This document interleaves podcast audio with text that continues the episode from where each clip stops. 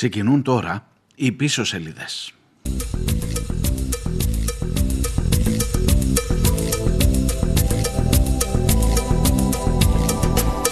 Sie fürchten dich und wir lieben dich vorn im Kampf, wo der Tod lacht, wo das Volk Schluss mit der Not macht. Nun bist du weg und doch geblieben und bleibt, was Gut war und klar war, dass man bei dir immer durchsah. Und Liebe hast doch nie die Furcht da.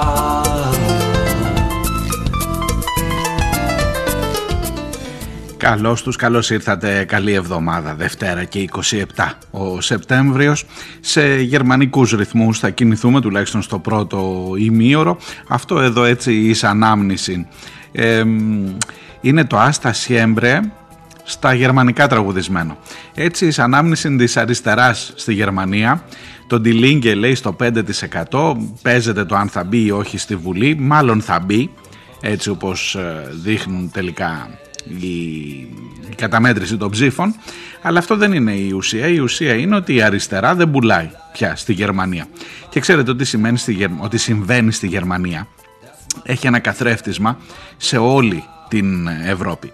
Και έχω μερικά πραγματάκια να πω. Δεν θα, δεν θα διεκδικήσω να σας υποσχεθώ ότι θα ακούσετε μια περισπούδα στη βαθιστόχαστη ανάλυση για το αποτέλεσμα των γερμανικών εκλογών. Εξάλλου δεν το ξέρουμε ακόμα καλά καλά. Ε, ωστόσο θα προσπαθήσω να είναι μια, α, ας την πω ανάλυση, όχι έτσι μια εκτίμηση για το τι σημαίνει βλέποντας τα πράγματα λίγο από τα αριστερά, λίγο από την από πλευρά. Πώς να σας το πω ρε παιδί μου, λίγο, λίγο επειδή δεν, δεν παίζει νομίζω πολύ αυτή η οπτική στα πράγματα, καλό είναι να βλέπουμε και τι ακριβώς σημαίνουν τα πράγματα για, την, ε, για τους για τα χαμηλότερα στρώματα αν θέλετε ή εν πάση περιπτώσει για αυτούς που συνήθως είναι στην απέξω. Dass man bei dir immer durchsah und Liebe hast doch nie die Furcht sah. Kommandante Che Guevara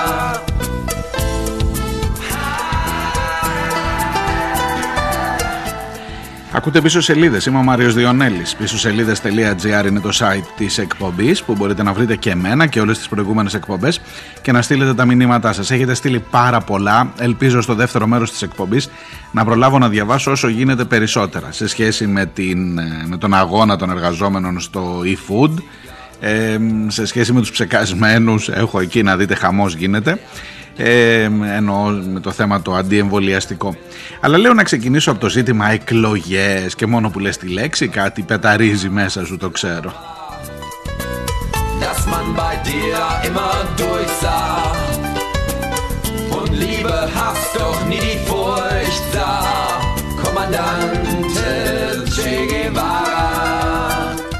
Εγώ έτσι για να σας βάλω λίγο στο κλίμα Λέω σήμερα να μιλήσουμε για τις ελληνικές εκλογές.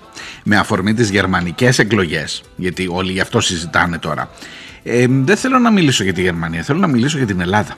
Για το τι γίνεται εδώ, για μερικά συμπερασματάκια που μπορεί να συμφωνήσετε, να διαφωνήσετε. Ακόμα καλό είναι, καλύτερο να διαφωνήσετε να σας πω την αλήθεια για να δούμε και διαφορετικές οπτικές. Ε, για το τι σημαίνει και το τι συμβαίνει εδώ στα δικά μας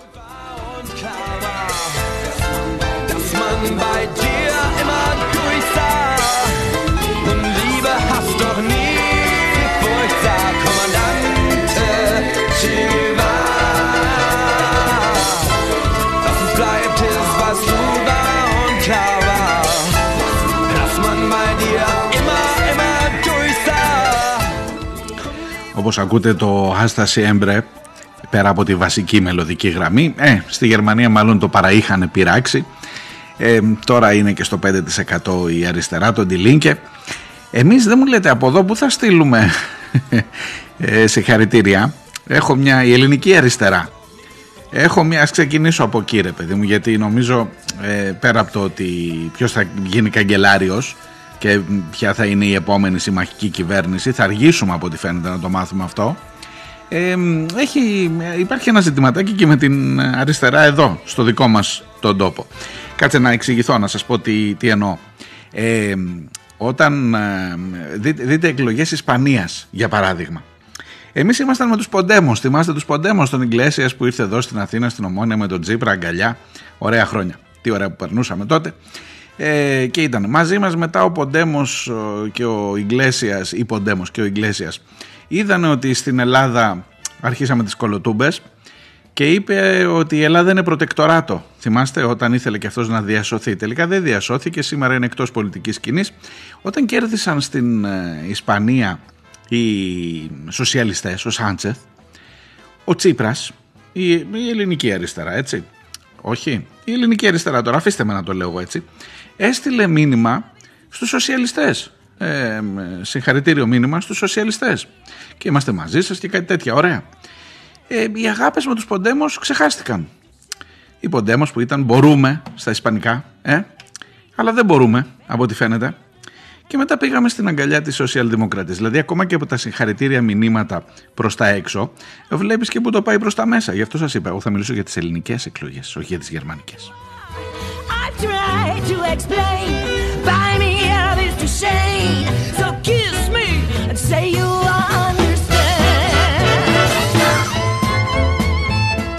Αυτή εδώ είναι και η κυρία Νίνα Χάγκεν ασφαλώς.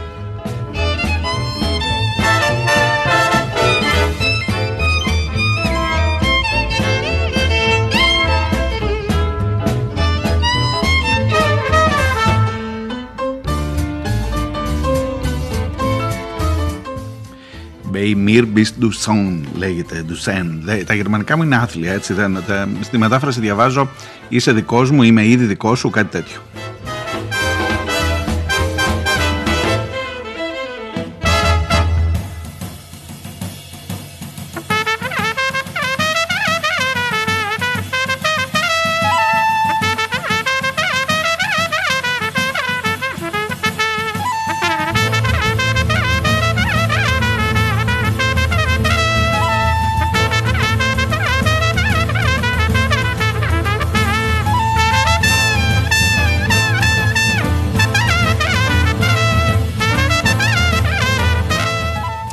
Λοιπόν που λέτε εμείς εδώ στην ε, Ελλάδα η αριστερά, ο ΣΥΡΙΖΑ ήταν υποτίθεται, πώς να σας το πω, αδελφό κόμμα, δεν, όχι ακριβώς, ήταν, ήταν πιο κοντά ρε παιδί μου ιδεολογικά.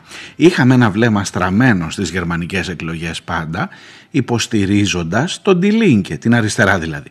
Ε, και εκεί υπάρχει ένας, πώς να σας το πω, ένας πολιτικός ένα, ένα ενδιαφέρον πολιτικό για τον χώρο αυτό. Ένας πολιτικός δεσμός ας το πω έτσι μεταξύ της ελληνικής αριστεράς και του Ντιλίνγκε στην Γερμανία. Τώρα που το Ντιλίνγκε καταβαραθρώνεται και είναι στο 5% ε, εμείς από εδώ η αριστερά που θα στείλει μήνυμα; Θα στείλει στον Ντιλίνγκε ή θα στείλει στον Σόλτς που είναι από τους σοσιαλδημοκράτες; Ε, έτσι χοντρά χοντρά τώρα για να μην αν και οι συγκρίσεις δεν. Αυτό πασόκ ξαναλέμε έτσι. Όλοι πασόκ είμαστε, τα έχουμε πει τώρα και στη Γερμανία όλοι πασόκ είναι, μην το συζητάτε. Εν πάση περιπτώσει, εμείς θα στείλουμε εδώ ως αριστερά εννοώ ε, στον Σόλτς ε, και καλά να στείλεις ένα τυπικό, αλλά θα νιώσουμε ότι κάτι ας πούμε μας συνδέει εκεί τώρα. Τώρα δηλαδή που η αριστερά φαίνεται να μην τραβάει, να μην πουλάει. Εμείς που θα είμαστε.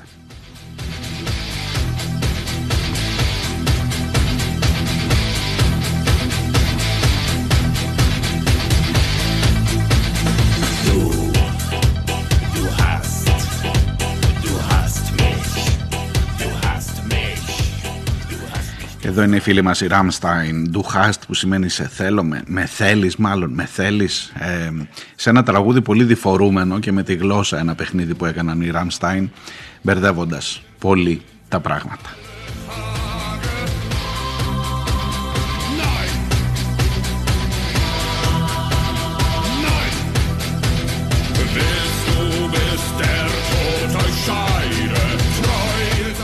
Μπερδεύοντας το με θέλεις με το με μισείς κλπ. κλπ.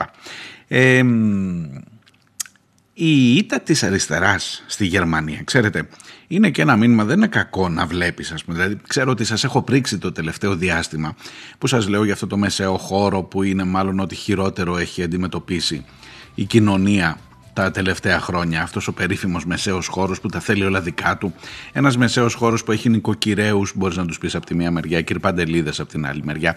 Που θέλει γενικώς ρε παιδί μου να είναι ε, με όλους και με όλα. Και να μπορεί να μετακινηθεί ανα πάσα στιγμή σε ένα πολιτικό φάσμα που πιάνει από Μητσοτάκη μεριά για να σας το πω έτσι, περνάει από Φόφιλο, Βέρδο, Ανδρουλάκη, μπορεί να φτάσει μέχρι και τον Τσίπρα. Αυτός ο μεσαίος χώρος που όλοι θέλουν να τον γοητεύσουν.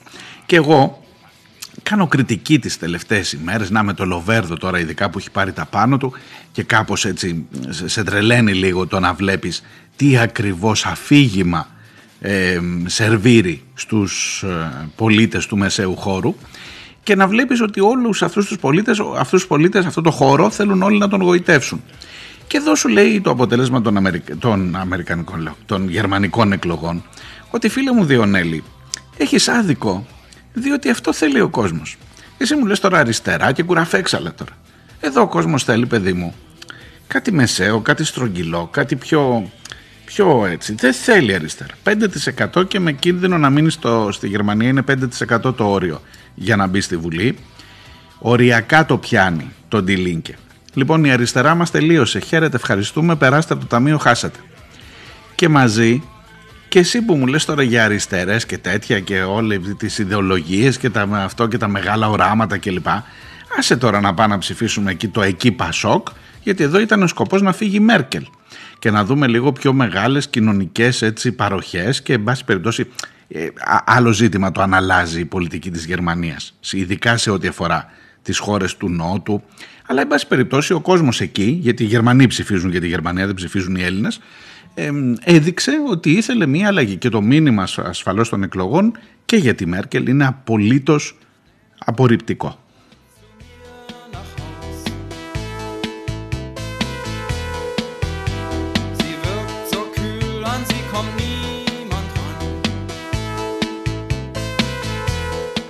Άρα θέλω να σας πω, μάλλον έχει δίκιο ο Τσίπρας ξέρει που το πάει. Που σας λέω τώρα εγώ σε ποιον θα στείλει μήνυμα. Καταρχάς, όποιον θέλει θα στείλει μήνυμα, δεν θα το πω εγώ. Σωστό. Κατά δεύτερον, ε, μάλλον η σοσιαλδημοκρατία είναι το μέλλον του και του Τσίπρα και του χώρου αυτού που κάποτε είχε κάτι αναφορές. Θυμάστε κάτι φορές που πηγαίναμε, ας πούμε, έγινε, έγινε κυβέρνηση η αριστερά και η πρώτη κίνηση ήταν να πάει να αφήσει τριαντάφυλλο στο σκοπευτήριο της Κεσαριανής, γαρίφαλο, συγγνώμη, στο σκοπευτήριο της Κεσαριανής ε, εις ανάμνηση και λοιπά προς τιμή και όλα αυτά. Και μετά οι τελευταίες τελευταίες κινήσεις ήταν ξέρω εγώ να, ξέρετε, να δίνεις στο TAIPED ε, τις μετοχές της ΔΕΗ που τώρα γίνεται πάλι μεγάλος λόγος γι' αυτό στο υπερταμείο και σε όλα αυτά ε, κάπου χάλασε χάλασε η πορεία και λες ότι από την αριστερά μέχρι τη σοσιαλδημοκρατία είναι ένας δρόμος που πρέπει να τον βαδίσεις από ό,τι φαίνεται αν θέλεις να έχεις ελπίδες επιβίωσης σε ένα πολιτικό σκηνικό είτε είναι στην Ελλάδα είτε είναι στη Γερμανία είτε είναι στην Ισπανία. Και ο Ιγκλέσιας είναι στο σπίτι του, στη βίλα βεβαίως εκεί που έφτιαξε ε, με την καλή του και μια χαρά θα περνάει από ό,τι φαίνεται, αλλά στο πολιτικό σκηνικό δεν είναι όπως βλέπετε. Και γενικά η αριστερά, από ό,τι φαίνεται τουλάχιστον στην Ευρώπη, στην παρούσα φάση, να μην λέω και μεγάλες κουβέντες, δεν ξέρεις τι γίνεται αύριο μεθαύριο, αλλά η αριστερά ως κομματικός οργανισμός, ως φορέας, ως ιδεολογικό, εν πάση περιπτώσει, ε, πρόσημο, δεν είναι. Όχι δεν είναι στα πράγματα, δεν είναι στο, στο πλαίσιο από ό,τι φαίνεται.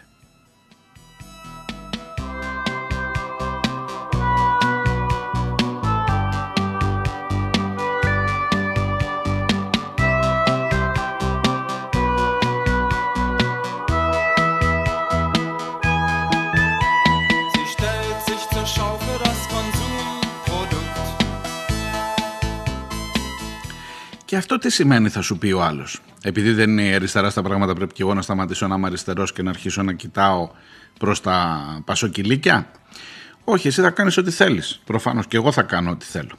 Ε, εσύ και εγώ που μιλάμε τώρα εδώ, μάλλον δεν πάμε για πρωθυπουργοί. Ε, οπότε έχουμε κάθε ε, άνεση να λες ότι εγώ ρε παιδί μου πιστεύω σε 10 πράγματα, εγώ είμαι αυτό και κοιτάω να δω μήπως βρω να ψηφίσω κάτι αριστερό. Γιατί μέχρι εκεί φτάνουν τα πόδια μου. Άντε και να κάνω και μια εκπομπή που να λέω ότι ρε παιδί μου κάποια πράγματα θα έπρεπε να είναι με πιο δυνατό, με πιο δυνατή φωνή στην αριστερά, στην ελληνική. Θες να σου πω ένα χωρισμός κράτους εκκλησίας. Τώρα μην τα μπερδεύω όλα μαζί έτσι, αλλά επειδή έχουμε και τους παπάδες, έχουμε και τους αντιεμβολιαστές, έχουμε και όλο αυτό, είναι ένα θέμα που η αριστερά θα μπορούσε να παίξει καλή μπάλα. Παίζει, δεν παίζει, διότι η εκκλησία ψηφίζει, τα ψηφαλάκια μετράνε πάρα πολύ και σου λέει και εκεί, άσε να το πάμε λίγο πιο στρογγυλά, άσε πάρ το λίγο αλλιώς, να μην μας πειράξουν και πολύ ε, να μην πειράξουμε πολύ το χριστεπώνυμο πλήθος και άρα να έχουμε και ένα καλό εκλογικό αποτέλεσμα. Mein Schatz. Aha. Geht es immer nur bergab. Aha. Geht nur das, was du verstehst. Aha. This is what you got to know. Love you though it didn't show. Ich lieb dich nicht, du liebst mich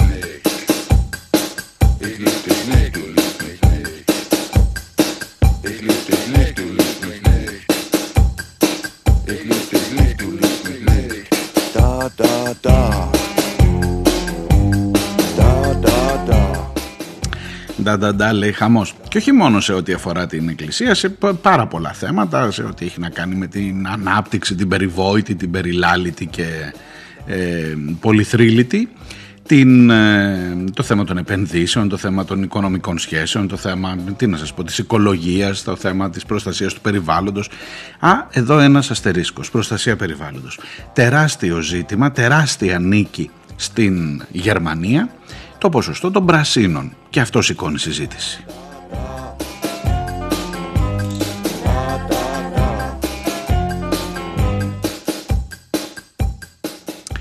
Ένα μήνυμα από τις εκλογές της ε, Γερμανίας, καιρό τώρα, όχι μόνο στις χθεσινές, είναι ότι η έννοια της οικολογίας, το κίνημα της οικολογίας, με το χώρο της αριστεράς έχει πάρει ένα οριστικό διαζύγιο. Είναι άλλα κόμματα ξεκάθαρα και σαφέστατα. Και θα μου πεις αυτό γίνεται και σε άλλες χώρες και στην Ελλάδα. Εντάξει, έχεις ένα κόμμα, ναι, στο ΣΥΡΙΖΑ αναφέρομαι πάλι, ε, ο ΣΥΡΙΖΑ είναι συνασπισμός ριζοσπαστικής αριστεράς που έχει μέσα, δεν θυμάμαι τώρα πόσες, 11, 13, πόσες είχαν φτάσει οι συνιστώσεις. Η βασικότερη συνιστόσα ήταν ένα κόμμα, αν θυμάστε από τα παλιά, που λεγόταν Συνασπισμός της Αριστεράς και της Οικολογίας, των κινημάτων και της Οικολογίας. Δεν ξέρω αν το θυμούνται και οι ίδιοι ακόμα καλά-καλά ότι έχει και της Οικολογίας εκεί μέσα, αλλά εν πάση περιπτώσει με την οικολογία έχει όση σχέση έχει τώρα τι να σας πω να μην λέω έτσι μεγαλοστομίες αλλά δεν, δεν. Στη Γερμανία μάλλον τα έχουν λύσει αυτά από ό,τι φαίνεται. Στη Γερμανία έχει ένα πράσινο κόμμα το οποίο εχθές κατέγραψε ένα ποσοστό, να δούμε που θα κάτσει η μπύλια ακριβώς γιατί μετράνε ακόμα τις επιστολικές ψήφους, ανάλογα και τι ώρα ακούτε την εκπομπή, γι' αυτό δεν διακινδυνεύω ακριβώς τα ποσοστά, αλλά χοντρά-χοντρά γύρω στο 15%. Που είναι μια πάρα πολύ μεγάλη, είναι μια νίκη για τους ε, ε, πράσινους στην Γερμανία την ώρα που τα πρώτα κόμματα, τα δύο πρώτα κόμματα, σοσιαλδημοκράτες και χριστιανοδημοκράτες είναι κοντά στο 25 και η οικολογία έχει 15.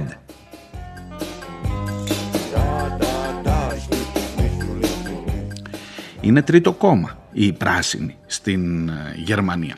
Τι δείχνει αυτό, δείχνει ότι μάλλον έχει αρχίσει περισσότερος κόσμος να ενδιαφέρεται για τα ζητήματα της κλιματικής αλλαγής. Άμα δείτε την ατζέντα των πρασίνων, μην φανταστείτε ότι είναι τίποτα κρεφνείς οικολόγοι τώρα που... Αλλά, εν πάση περιπτώσει, βάζουν μερικά ζητήματα. Βάζουν μερικά θέματα στην ατζέντα και τα βάζουν από την σωστή τους διάσταση. Και δεν είναι, δεν δηλώνουν αριστεροί, δηλώνουν οικολόγοι και τέλος. Βεβαίως, για να είμαστε δίκαιοι, πότε αρχίζει και ο κόσμος να στρέφεται στην οικολογία και αυτό τώρα είναι ένα σημείο των καιρών επίσης. Πότε αρχίζει να στρέφεται στην οικολογία, σας θυμίζω ότι τον Ιούλιο στη Γερμανία είχαν τις χειρότερες πλημμύρες όλων των εποχών στη Γερμανία και είχαν 180 νεκρούς στο πιο πολιτισμένο κράτος υποτίθεται στο πιο, ε, όχι πολιτισμένο, στο πιο προοδευμένο αν είναι δόκιμος όρος αυτής στην ατμομηχανή αυτή είναι η, λέξη που χρησιμοποιούν πολλοί αναλυτές στην ατμομηχανή την οικονομική της Ευρώπης τη Γερμανία, την κρατεά Γερμανία είχε σε 180 νεκρούς από πλημμύρες. Λοιπόν, όταν σφίγγουν τα γάλα τα παιδιά και όταν βλέπεις ότι η κλιματική αλλαγή μπορεί ας πούμε και να σου το πάρει το σπιτάκι παρόλο που είναι στην ε, ε, ασφάλεια της γερμανικής κοιλάδας ε, αρχίζεις να το σκέφτεσαι και λίγο αλλιώς. Και λες ρε μπας και σωθούμε αν είναι και αυτοί οι τρελοί εκεί οικολόγοι που παλιά τους λέγαμε άντε τώρα εσείς τι θέλετε αλλά τώρα λένε ότι μάλλον τα πράγματα αρχίζουν να ζορίζουν και ενδεχομένως να μην είναι τυχαία η σύνδεση αυτών των δύο γεγονότων των πλημμυρών του Ιουλίου με το εκλογικό αποτέλεσμα των πρασίνων το χθεσινό.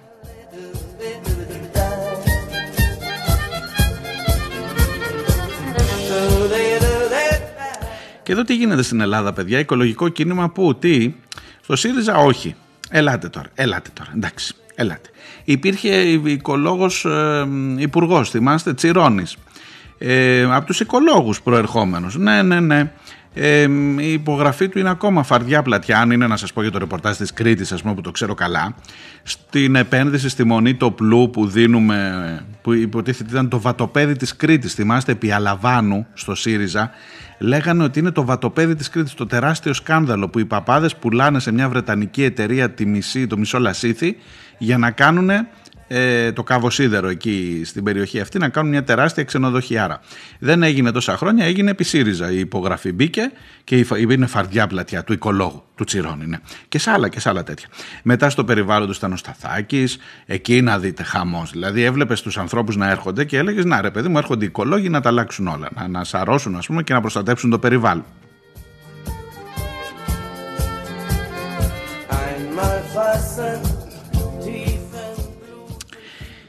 Δείτε το σαν πρόβλεψη. Το αποτέλεσμα των γερμανικών εκλογών σε ό,τι αφορά το κόμμα των Πρασίνων θα δώσει μία όθηση σε πολλά οικολογικά κόμματα σε όλη την Ευρώπη γιατί είναι και στα πολιτικά πράγματα ένα ατμομηχανή η Γερμανία, όχι μόνο στην οικονομία και θα δώσει, πολλές, θα, θα δώσει αέρα στα πανιά ας πούμε πολλών οικολογικών κομμάτων με αυτό το πρόσημο όχι κατά ανάγκη αριστερών.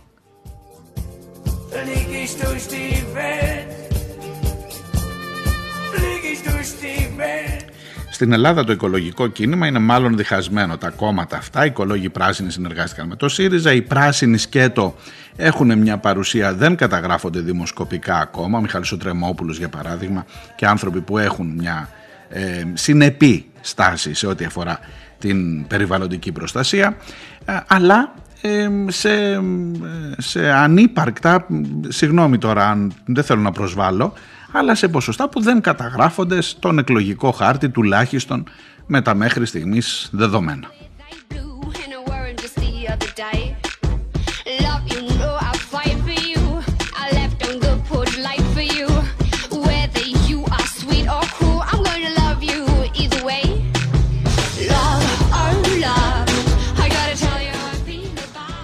Προβλέπω για τις επόμενες, για το επόμενο διάστημα, τους επόμενους μήνες και επειδή το θέμα των εκλογών ήδη έχει αρχίσει να ανοίγει και για την Ελλάδα. Σας είπα κυρίως για την Ελλάδα θέλω να σας μιλήσω, όχι για τη Γερμανία. Προβλέπω πολύ μεγάλη άνοδο στην οικολογική, πώς θα σας το πω, φιλολογία. Θα ακούτε, θα, θα ακούτε τώρα από εδώ και πέρα προστασία περιβάλλοντος, πράγματα. Ε, για να μην αδικό το ΣΥΡΙΖΑ θα μου πεις είναι καλύτερα με τον νόμο Χατζηδάκη που καταργεί τους φορείς διαχείρισης των προστατευόμενων περιοχών, που αλώνει το περιβάλλον, το, τα δάση. Όχι, προφανώς. Αλλά ε, η σύγκριση ε, ναι, είναι καλύτερα η Μέρκελ ή οι οικολόγοι ή ο Σόλτς τώρα. Ε, Προφανώς καλύτερος είναι ο Σόλτς, ναι, αλλά δεν είναι επιχείρημα αυτό. Δηλαδή δεν τα βάζεις στη ζυγαριά. Ε, είναι καλύτερα να έχεις ψηφίσει εξορίξεις στις θάλασσες του, του Ιωνίου και στην Κρήτη. Δεν τα ψήφισε η Μέρκελ αυτά, ούτε ο Χατζηδάκης. Ο Τσίπρας τα ψήφισε. Τι να κάνω τώρα κι εγώ. Ε, σε όλη αυτή την κουβέντα όμως θα δείτε τώρα πάρα πολλά και όχι μόνο από τη λεγόμενη αριστερά στην Ελλάδα. Εγώ θα σας έλεγα ακόμα και από το Μητσοτάκι μπορεί να δεις. Δηλαδή το μήνυμα αυτό αρχίζει πλέον να δείχνει ότι εδώ κάτι γίνεται και ο κόσμος κάτι θέλει να πει. Τουλάχιστον στη Γερμανία προς το παρόν.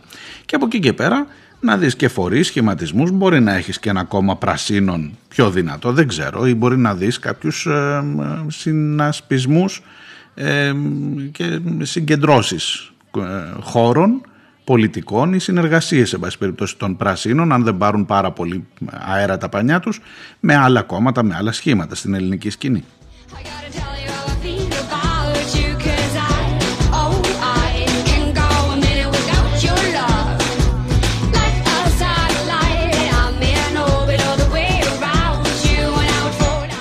Δεύτερο μέρος θα πούμε τα υπόλοιπα. Το επόμενο τραγούδι θα είναι ένας άλλος Γερμανός, ο Βαγγέλης Γερμανός, που λέει ότι η Ελλάδα ψηφίσει μπανάνες. Μετά μια Λιλή Μαρλέν που έπαιξε ρόλο στο δεύτερο παγκόσμιο πόλεμο και από τα δύο μέρη και στη συνέχεια θα τα πούμε για το τι είναι οι ψεκασμένοι, τι ψηφίζουν, τι ψηφίζει ο Τσολιάς που βγήκε στο Μάνεση, καθίστε να σας πω.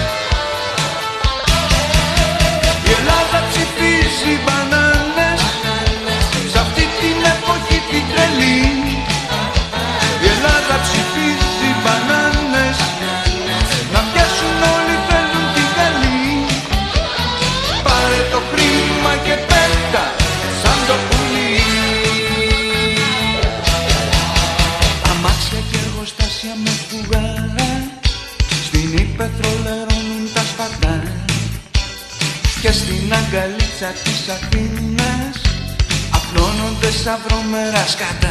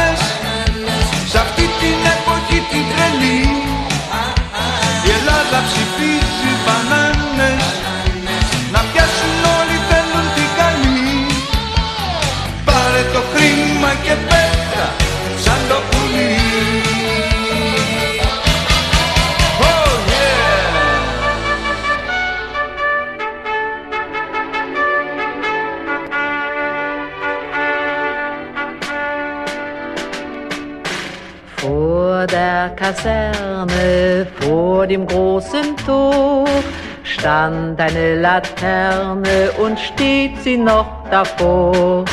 So wollen wir uns da wiedersehen, bei der Laterne wollen wir stehen, wie einst Lili Marleen wie einst Lili Marleen.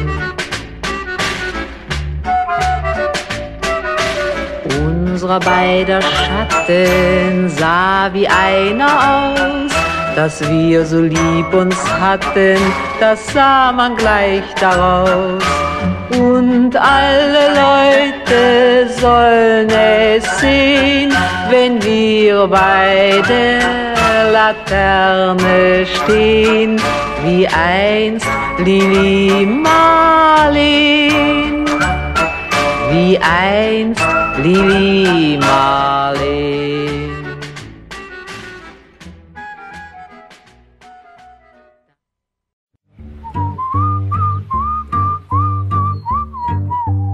Γιατρέ, ο άντρας μου, ανησυχώ. Μιλήστε μου. σας ακούω. Τον τελευταίο καιρό μου λέει περίεργα πράγματα. Μου λέει πως ίσως ο Κυριάκος να μην είναι και τόσο κακός, πως η αριστεία μπορεί να πάει τη χώρα μπροστά. Μου λέει πως ο ΣΥΡΙΖΑ είναι κόμμα της αριστεράς και της οικολογίας. Τα βράδια πετάγεται ιδρωμένος και μονολογεί «Πασόκ, σώσε μας!» Πάρτε αυτό, θα τον βοηθήσει. Πίσω σελίδες Μία ώρα κάθε μέρα. Δευτέρα με Παρασκευή. Όλα θα πάνε καλά. I see my redhead, mess tear shed queen be Miss Squeeze. Πίσω σελίδες.gr Smells,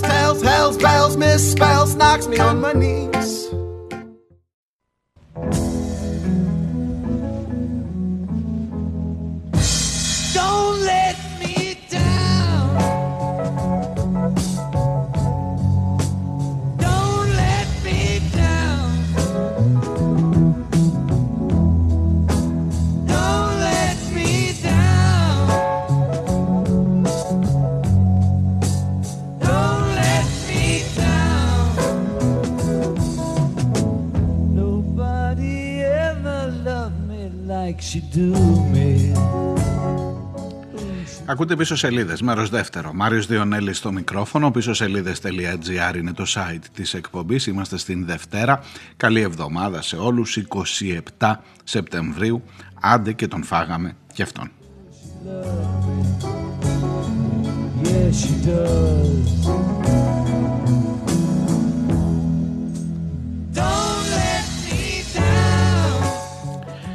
Αυτό το Don't Let Me Down θα μπορούσε να είναι και ποδός όλων των ψηφοφόρων προς τα, κομμάτια, προς τα κόμματά τους που γίνονται κομμάτια ε, οι ελπίδες μετά την αποχώρηση από την ε, κάλπη.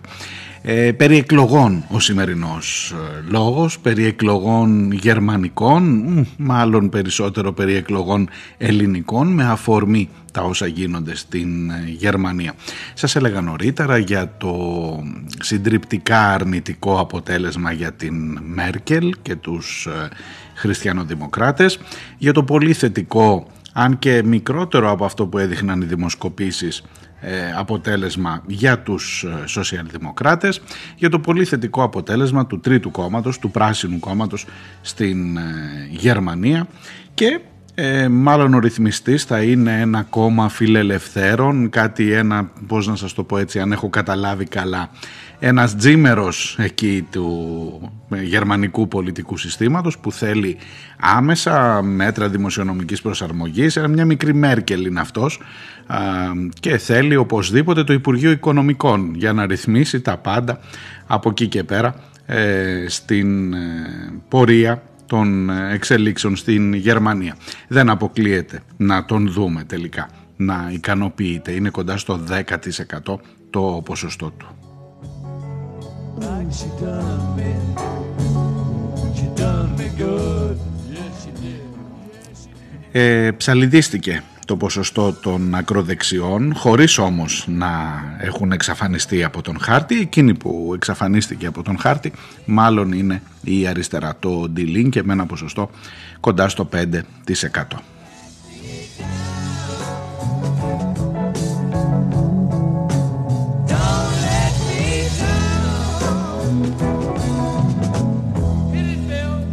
Σας έλεγα λοιπόν πως μπορεί αυτό το αποτέλεσμα να έχει ε, καθρέφτισμα, αν μπορώ να το πω έτσι, και στα ελληνικά πράγματα, θα σας έλεγα και πανευρωπαϊκά ε, σε ό,τι αφορά τους συσχετισμούς. Το ζήτημα του περιβάλλοντος, το ζήτημα της κλιματικής αλλαγής, που μπορεί ενδεχομένως με καθυστέρηση, τι να σας πω, να δεις κόμμα περιβαλλοντικό στην Ελλάδα να πιάσει 15%, μάλλον όνειρο θερινής νυχτός, θερινής εαρινής νυχτός προφανώς αν μιλάμε για οικολογία.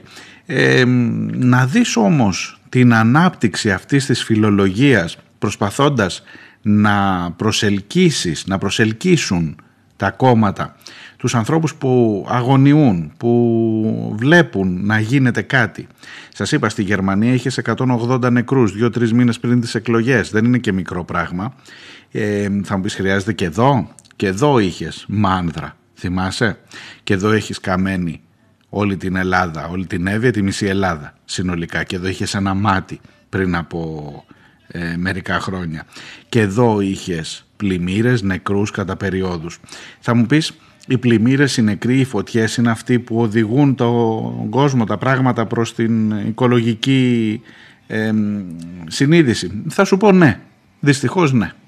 Ε, Δυστυχώς γιατί μυαλό δεν βάζουμε. Γιατί το θεωρητικό κομμάτι, ξέρεις η κλιματική αλλαγή κλπ. κλπ δεν, δεν φαίνεται να πολυψύνει τον κόσμο. Αν δεν το δεις, αν δεν φτάσει μέχρι την πόρτα σου το πράγμα, δεν το καταλαβαίνεις. Άρα λοιπόν με μια τέτοια λογική ενδεχομένως και αυτός ο χώρος των οικολογικών κομμάτων που από ό,τι φαίνεται είναι άλλος, δεν ταυτίζεται.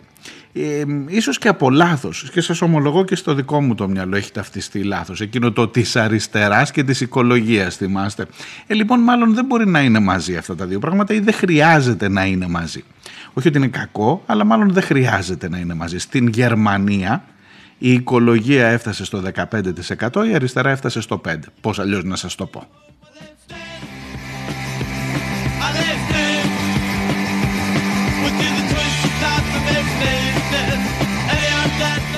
Οι εκλογές της Γερμανίας έδωσαν την αφορμή για να έχουμε και εδώ στην Ελλάδα ένα καυγαδάκι ξανά. Ε, Τσίπρας Βαρουφάκης. Ακούστε τώρα, έγραψε ο Τσίπρας ένα άρθρο αποχαιρετώντας την Άγγελα Μέρκελ που φεύγει με ένα λαμένη από ό,τι φαίνεται γιατί το εκλογικό αποτέλεσμα δείχνει ότι θα κάνουμε πολύ καιρό για να φτιαχτεί ο καινούριο συνασπισμός και άρα μάλλον μέχρι τα Χριστούγεννα θα την έχουμε τη Μέρκελ μαζί μας που τόσο πολύ αγαπήσαμε. Έγραψε λοιπόν ένα άρθρο ο Αλέξης Τσίπρας σε γερμανική εφημερίδα και αποχαιρέτησε την Μέρκελ ε, λέγοντας ότι αυτά που ε, διαπραγματευτήκαμε τότε το 2015 θυμάστε την χρονιά εκείνη έπρεπε λέει να πετύχουμε ισορροπία μεταξύ της πολιτικής εντολής που λάβαμε μέσω των εκλογών εμείς εδώ και της κοινής δέσμευσης να εγγυηθούμε ειρήνη για τους λαούς της Ευρώπης, είπε ο Αλέξης Τσίπρας.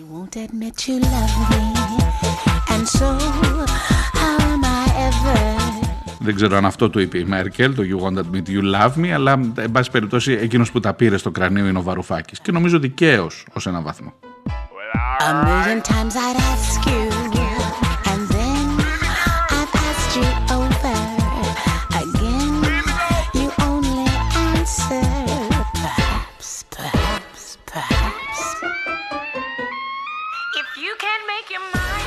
λέει λοιπόν σε ένα άρθρο στο News 247 το οποίο τιτλοφορείται «Αγαπητέ Αλέξη» ο Βαρουφάκης στον Τσίπρα ότι εμείς όταν πήγαμε τότε να διαπραγματευτούμε μαζί, αυτός, μαζί αυτοί οι δύο δηλαδή, ο ένας και ο άλλος, ο Γιάννης και ο Αλέξης λέγαμε ότι από τη μια είναι η λαϊκή εντολή που πήραμε, σωστά το θέτεις, του λέει στο πρώτο κομμάτι, αλλά από την άλλη θέλαμε να τους πούμε για τα καταστροφικά μνημόνια που έχουν ε, οδηγήσει ε, τι, τους πολίτες ε, σε καταστάσεις ε, αυτό, σε, σε ανθρωπιστική κρίση την Ελλάδα αλλά και άλλες χώρες του Νότου.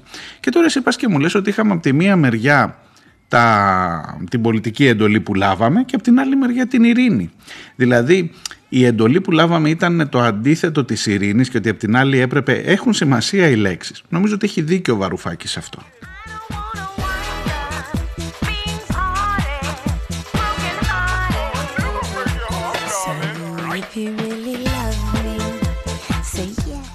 Θα μου πεις τώρα τι κάθεται και τα σκαλίζει και αυτός τόσα χρόνια μετά. Εδώ περάσαμε περσινά ξινά στα φίλια. Ε, και ο ίδιος το λέει στο κείμενό του και μάλιστα τον συγκρίνει τον Αλέξη με εκείνους που έχουν το δόγμα, βάστα, γερούν και άλλα τέτοια βαριές κουβέντες. Λέγονται, λέει και για τις αυταπάτες. Τώρα μην σας διαβάσω όλη την επιστολή. Εκείνο που έχει σημασία είναι στο τέλος που του λέει ε, ότι όλα αυτά που γράφω στο γράμμα μου δεν αφορούν ούτε το παρελθόν ούτε την ιστορία Εξηγείται έτσι γιατί αποκλείεται η οποιαδήποτε προοδευτική συμμαχία με την ηγεσία του ΣΥΡΙΖΑ. Δεν του λέει με σένα, του λέει με την ηγεσία του ΣΥΡΙΖΑ, δεν λέει επίσης με το ΣΥΡΙΖΑ γενικά, λέει με την ηγεσία του ΣΥΡΙΖΑ, ενδεχομένως με άλλη ηγεσία. Γιάννη, δεν ξέρω, πάντως είναι η δεύτερη φορά μέσα σε λίγες μέρες, γιατί την πρώτη φορά το είπε στη ΔΕΘ, όταν πήγε ο Βαρουφάκης, ότι δεν υπάρχει κανένα περιθώριο συνεργασίας ε, για να φτιάξουμε μαζί κυβέρνηση αν ποτέ τα φέρει έτσι ο, ο λαός ε, και η κάλπη ε, μεταξύ Βαρουφάκη και Τσίπρα μεταξύ Μέρα 25 και ΣΥΡΙΖΑ ή τουλάχιστον ηγεσία του ΣΥΡΙΖΑ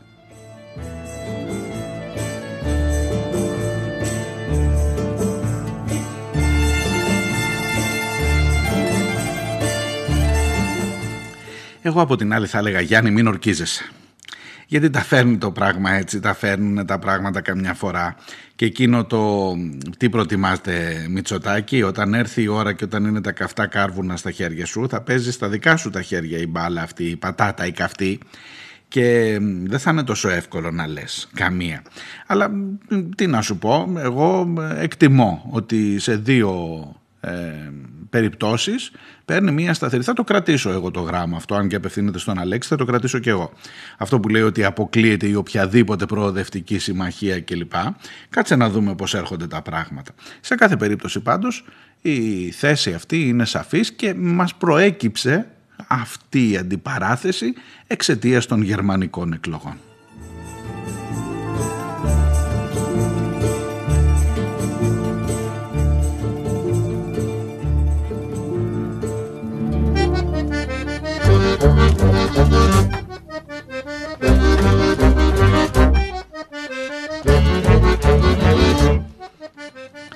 Έρχονται τώρα εδώ οι Tiger Lilies με τα Bully Boys, με τα κακομαθημένα αγοράκια έτσι για να ε, παίξουν λίγο, λίγο παιχνιδιάρικα με όσα συζητάμε περί εκλογών και περί αγοριών που διαφωνούν.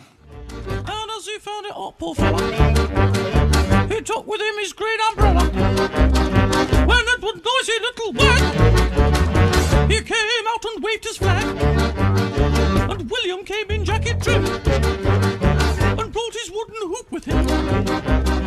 And Arthur brought his toys and joined the other bully boys. Well, those silly bully boys, they lost all their toys. But tall Agrippa lives close by, so tall he almost touched the sky. He was a giant through and through. He was a giant through and through. He called out in an angry tone to leave my neighbour alone. But they didn't mind a bit what tall Agrippa said of it.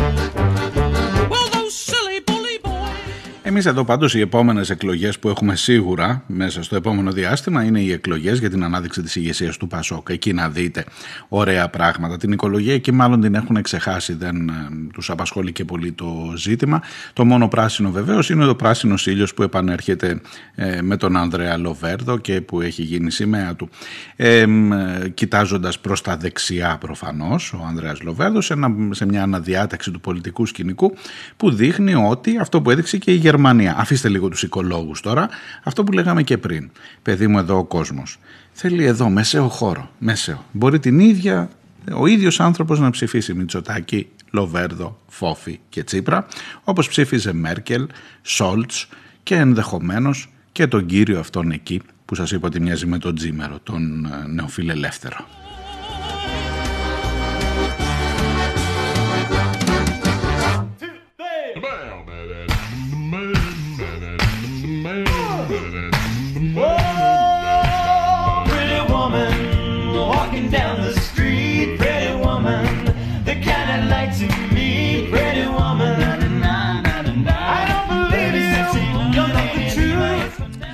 Κρατήστε και μια δημοσκόπηση εδώ στα δικά μας περί ψεκασμένων για να φύγω λίγο τώρα από τα θέματα των εκλογών αλλά πάλι εκεί γύρω ε, γυρίζει. Ε, προσπαθεί να μας πείσει το πρώτο θέμα και η ΜΑΡΚ, η εταιρεία δημοσκοπήσεων, ότι οι ανεμβολίαστοι ψηφίζουν ΣΥΡΙΖΑ κυρίως, 19,6% λέει. Μετά ψηφίζουν Ελληνική Λύση, 16,4%. Μετά πηγαίνει στη Νέα Δημοκρατία ε, η μπάλα 13,6% και μετά έχει Κουκουέ, Μέρα, ε, Έλληνας για την Πατρίδα και Κασιδιάρη, Χρυσή Αυγή, Κινάλ λέει πολύ χαμηλά η ανεμβολίαστη στο Κινάλ ε, και λοιπά και λοιπά. Ε, θα κρατήσω μια επιφύλαξη. Σας έχω πει ότι οι δημοσκοπήσεις λένε είναι η φωτογραφία της στιγμής στο εκλογικό σώμα. Εγώ θα έλεγα ότι οι δημοσκοπήσεις είναι η φωτογραφία που θέλει να βγάλει ο φωτογράφος τη συγκεκριμένη στιγμή και όποιος πληρώνει για τη φωτογραφία. Πώς πας στο φωτογράφο, ρε παιδί μου, του λες: Θέλω να με βγάλεις έτσι ένα πορτρέτο, εδώ να κρατάω τη γλάστρα. Ε, με τη γλάστρα θα σε βγάλει να κρατάς. Ε, για το πρώτο θέμα η δημοσκόπηση, αλλά έγινε χαμός σε ό,τι αφορά την κοινοποίησή της παντού, διότι να ο κακός ΣΥΡΙΖΑ είναι αυτός που εμπλέκεται και με τους ανεμβολίαστους. Κρατάτε μικρό καλάθι για αυτά. Όχι ότι δεν υπάρχουν και στο χώρο αυτό. Και επίσης στους ανεμβολίες τους έχουμε πει ότι υπάρχουν διαφόρων ειδών ε, κατηγορίες από τους ψεκασμένους μέχρι αυτούς που φοβούνται που έχουν σοβαρές επιφυλάξεις δεν σημαίνει ότι αυτούς αν τους βάλεις όλους μαζί ε, θα βγάλεις ένα, ένα γνήσιο αποτύπωμα για το τι θέλει το εκλογικό σώμα επί αυτού όμως το Σαββατοκύριακο που μας πέρασε είχαμε ένα σοβαρό επεισόδιο παιδιά είχαμε έναν τύπο ο οποίος ντύθηκε τσολιάς πήγε στην, στο δικαστήριο και υπέβαλε μήνυση για τη δασκάλα στη δασκάλα του γιού του που δεν άφηνε ε, να μπει το παιδί, του γιου της κόρης νομίζω, που δεν άφηνε να μπει το παιδί στο σχολείο χωρίς μάσκα. Και πήγε ε, υποβάλλοντας μήνυση. Ξέρετε τώρα το γνωστό σκηνικό εκεί των ψεκασμένων και όλων αυτών, ε, φορώντας τα τσολιαδίστικα. Ναι, μα την Παναγία, τι να σας πω, αν δεν την είδατε την εικόνα, ψάξτε το λίγο, βάλτε τσολιά, δικαστήρια, ψεκασμένοι. Θα το βρείτε εύκολα. Και μετά τον πήρε τηλέφωνο ο Μάνεσης στον Α και του είπε εσείς ψηφίζετε σωρά. Τι ψηφίζετε εσείς; Γιατί έχει μία σχέση με το σώρο. Τώρα ο κόσμος το έχει τούμπανο και αυτή κρυφό καμάρι. Ότι εκεί γύρω κινείται. Στα 600 δις της τράπεζας της Ανατολής κλπ. Ο σώρας είναι στη φυλακή ακόμα. Αλλά τέλος πάντων αυτός ο κόσμος είναι που έχει τέτοιου είδους αντίδραση. Όχι όσοι δεν έχουν εμβολιαστεί. Όσοι δεν έχουν εμβολιαστεί και ετοιμάζονται να κάνουν μήνυση ζητώντα 3 εκατομμύρια από τη δασκάλα. Αυτού του είδους ο κόσμος είναι εκεί. Έλα όμως που ο άλλος δεν είπε ώρα. Έλα όμως που ο άλλος δεν ήταν ντυμένος τσολιάς μετά στο τηλεφώνημα, στο, στο Skype, ήταν κανονικός. Ε, έλα που ο άλλος του είπε εγώ ψήφισα Μητσοτάκη για να φύγει ο Τσίπρας που έκανε τις πρέσπες και λοιπά και περιμέναμε να πάνε αλλιώς τα πράγματα. Και εγώ Μητσοτάκη λέει ψήφισα. Νέα Δημοκρατία ψήφισα για να φύγει ο Τσίπρας και είπε Έλα τώρα δεν χρειάζεται να πιάνουμε τα πολιτικά του λέει ο Μάνεσης και τελειώνει η κουβέντα εκεί πολύ γρήγορα. Ρε εσείς γίνεστε ρεζίλοι.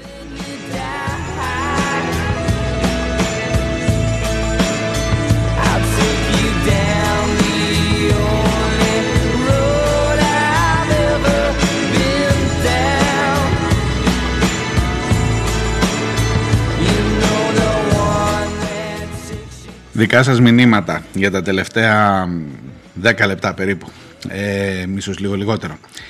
Στο θέμα για το e-food, για τους εργαζόμενους στο e-food και για την τεράστια νίκη που πέτυχαν και με τους προβληματισμούς που έβαλα και στην εκπομπή της Παρασκευής για το αν είναι και λίγο marketing όλο αυτό της εταιρείας και αν τα εργασιακά μας δικαιώματα μπαίνουν σε αυτή την ε, σε αυτό το χωνί που μπορεί τώρα να είναι όντως νίκη αλλά που αύριο μεθαύριο μπορεί να δώσει το δικαίωμα να πει ότι εμείς είμαστε καλύτεροι από τους ανταγωνιστές μας επειδή να δίνουμε τα στοιχειώδη εργασιακά δικαιώματα και αυτό σηκώνει λίγο συζήτηση ακόμα.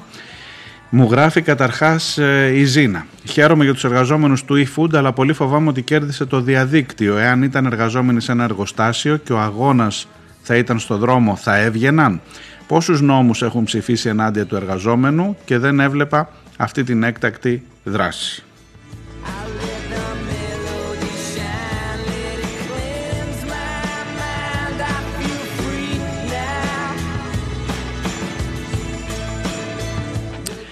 Ένας φίλος ο Τάσος μου γράφει, καινούριο, καλώς ήρθες στην παρέα, μου γράφει πρώτη φορά.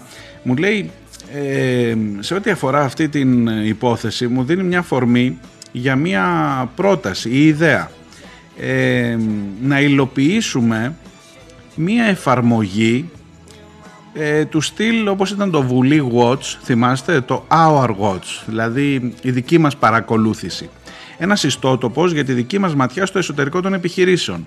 Και μου εξηγεί λίγο την ιδέα του ο Τάσος ε, μέσα στην ιστοσελίδα αυτή λέει να, καταγράφεται η συνθήκη, να καταγράφονται οι συνθήκες εργασίας κάθε επιχείρησης μέσα από μαρτυρίες, αξιολογήσεις των ίδιων των εργαζόμενων από τον τρόπο που τους πήραν συνέντευξη, την αμοιβή που προσφέρουν, τις εγκαταστάσεις, το ωράριο, αν υπερβαίνει το ωράριο η δουλειά τους, τους προϊσταμένους, το γενικότερο κλίμα, τις σχέσεις του προσωπικού κλπ. κλπ, κλπ.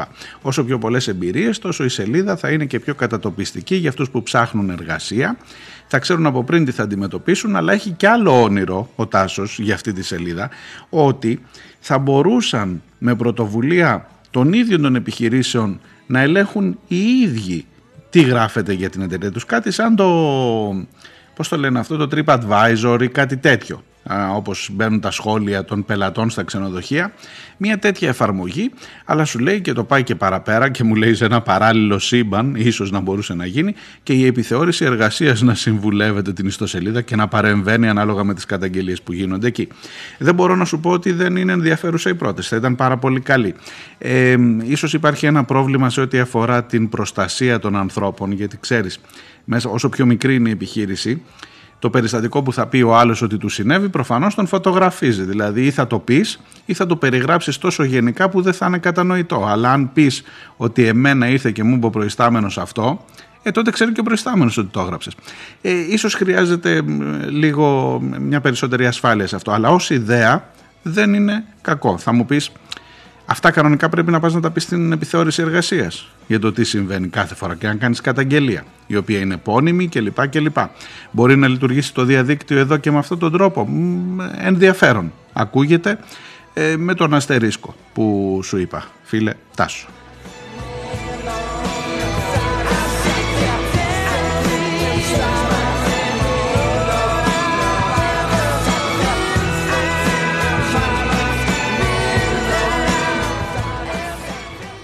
Ο Χρήστος φυσικά. Ε, μου λες ότι είναι λέει στο, στο δικό τους γήπεδο αν και δεν το λες γήπεδο, ότι η νίκη αυτή είναι στο γήπεδο που τα εργασιακά δικαιώματα γίνονται marketing και λοιπά, δουλεύει ο καπιταλισμός πάλι ακόμα και με τα δικαιώματά μας. Αυτό έλεγα στην εκπομπή της Παρασκευής. Ε, μάλλον αρένα με λιοντάρια μου λέει πρέπει να λες. Όσο γλυκές και αν είναι οι εκτός έδρας νίκες, συμφωνώ μαζί σου ότι είναι σημαντικό κάποτε να γίνονται και στο δικό μας γήπεδο. Στην αρένα δεν μπορείς να επιβάλλεις τους δικούς σου όρους.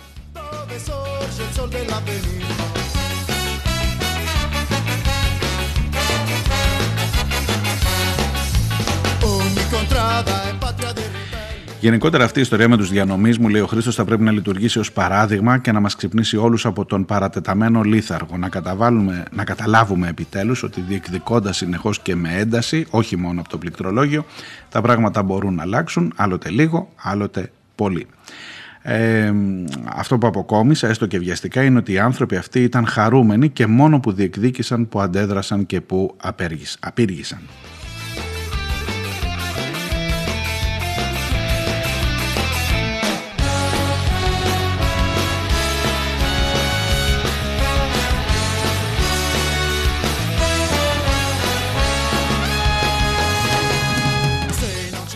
Μου γράφει και πολλά για το ξεπούλημα αυτών των ημερών, προφανώς αναφερόμενος στην ε, ΔΕΗ. Δεν είναι καινούργια αυτά. Από το 2000 τα ζούμε, ακόμα και με αριστερή ή κεντρώα κυβέρνηση. Είναι η ιδεολογική του αιμονή που την υπηρετούν πιστά. Δεν το έχουν κρύψει, είναι συνεπείς σε αυτό. Την τελευταία δεκαετία έγινε πιο εύκολο το έργο τους, γι' αυτό συνεχίζουν από εκεί που σταμάτησαν το 2014. Να προλάβουν, μην τυχόν χάσουν την εξουσία. Ε, αυτό που απλά εντυπωσιάζει τώρα λέει είναι ότι φαίνεται να μην τους νοιάζει καν το πολιτικό κόστος. Τους νοιάζει μόνο να προλάβουν. Μην τυχόν χάσουν την εξουσία από στιγμή σε στιγμή και δεν έχουν προλάβει να ξεπουλήσουν.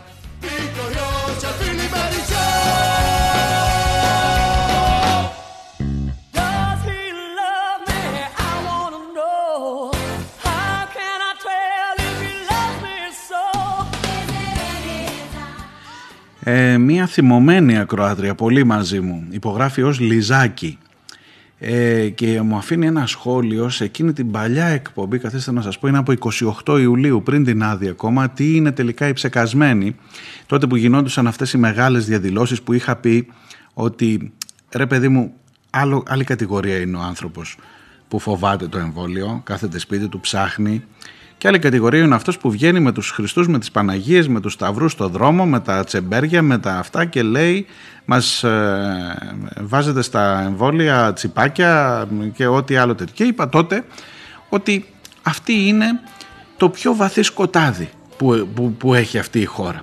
Δηλαδή μετά τους φασίστες, τους εντελώς φασίστες, δηλαδή χρυσαυγίτες κλπ που λέει άμα δω μετανάστη στο δρόμο θα τον σκοτώσω η αμέσως επόμενη κατηγορία είναι αυτή αυτό είπα και ότι ε, η, η, Λίζα, αν, αν είναι αυτό το όνομά της, το Λιζάκι εδώ όπως μου λέει, δεν υπάρχει πιο φασιστική τακτική από το να βάζεις έναν ντορβά όλους όσοι διαφωνούν μαζί σου, να τους ομαδοποιείς έτσι όπως σε βολεύει και χωρίς καμία εσωτερική συνοχή ή λογική και να τους απανθρωποποιείς λέγοντας πως αποτελούν το πιο βαθύ σκοτάδι στην ελληνική κοινωνία. Θα έπρεπε να ντρέπεσαι μου λέει για αυτό που έγραψες.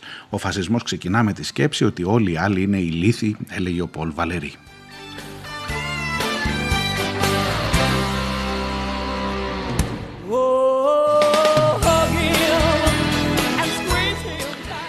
Ακούστε.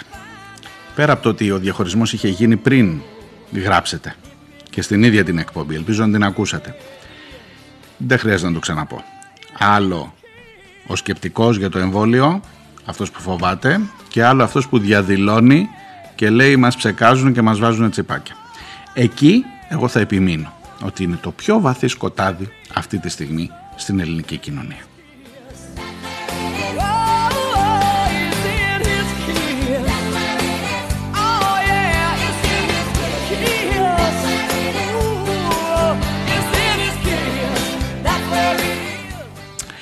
Αυτά για σήμερα. Είναι και άλλα τα μηνύματά σας, δυστυχώς δεν τα προλαβαίνω όλα. Ε, συνεχίστε ωστόσο να στέλνετε.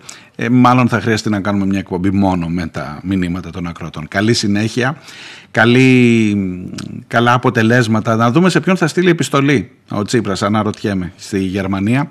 Και αύριο θα έχουμε και σαφέστερη εικόνα για τα αποτελέσματα των εκλογών εκεί. Καλή συνέχεια να προσέχετε. Γεια χαρά.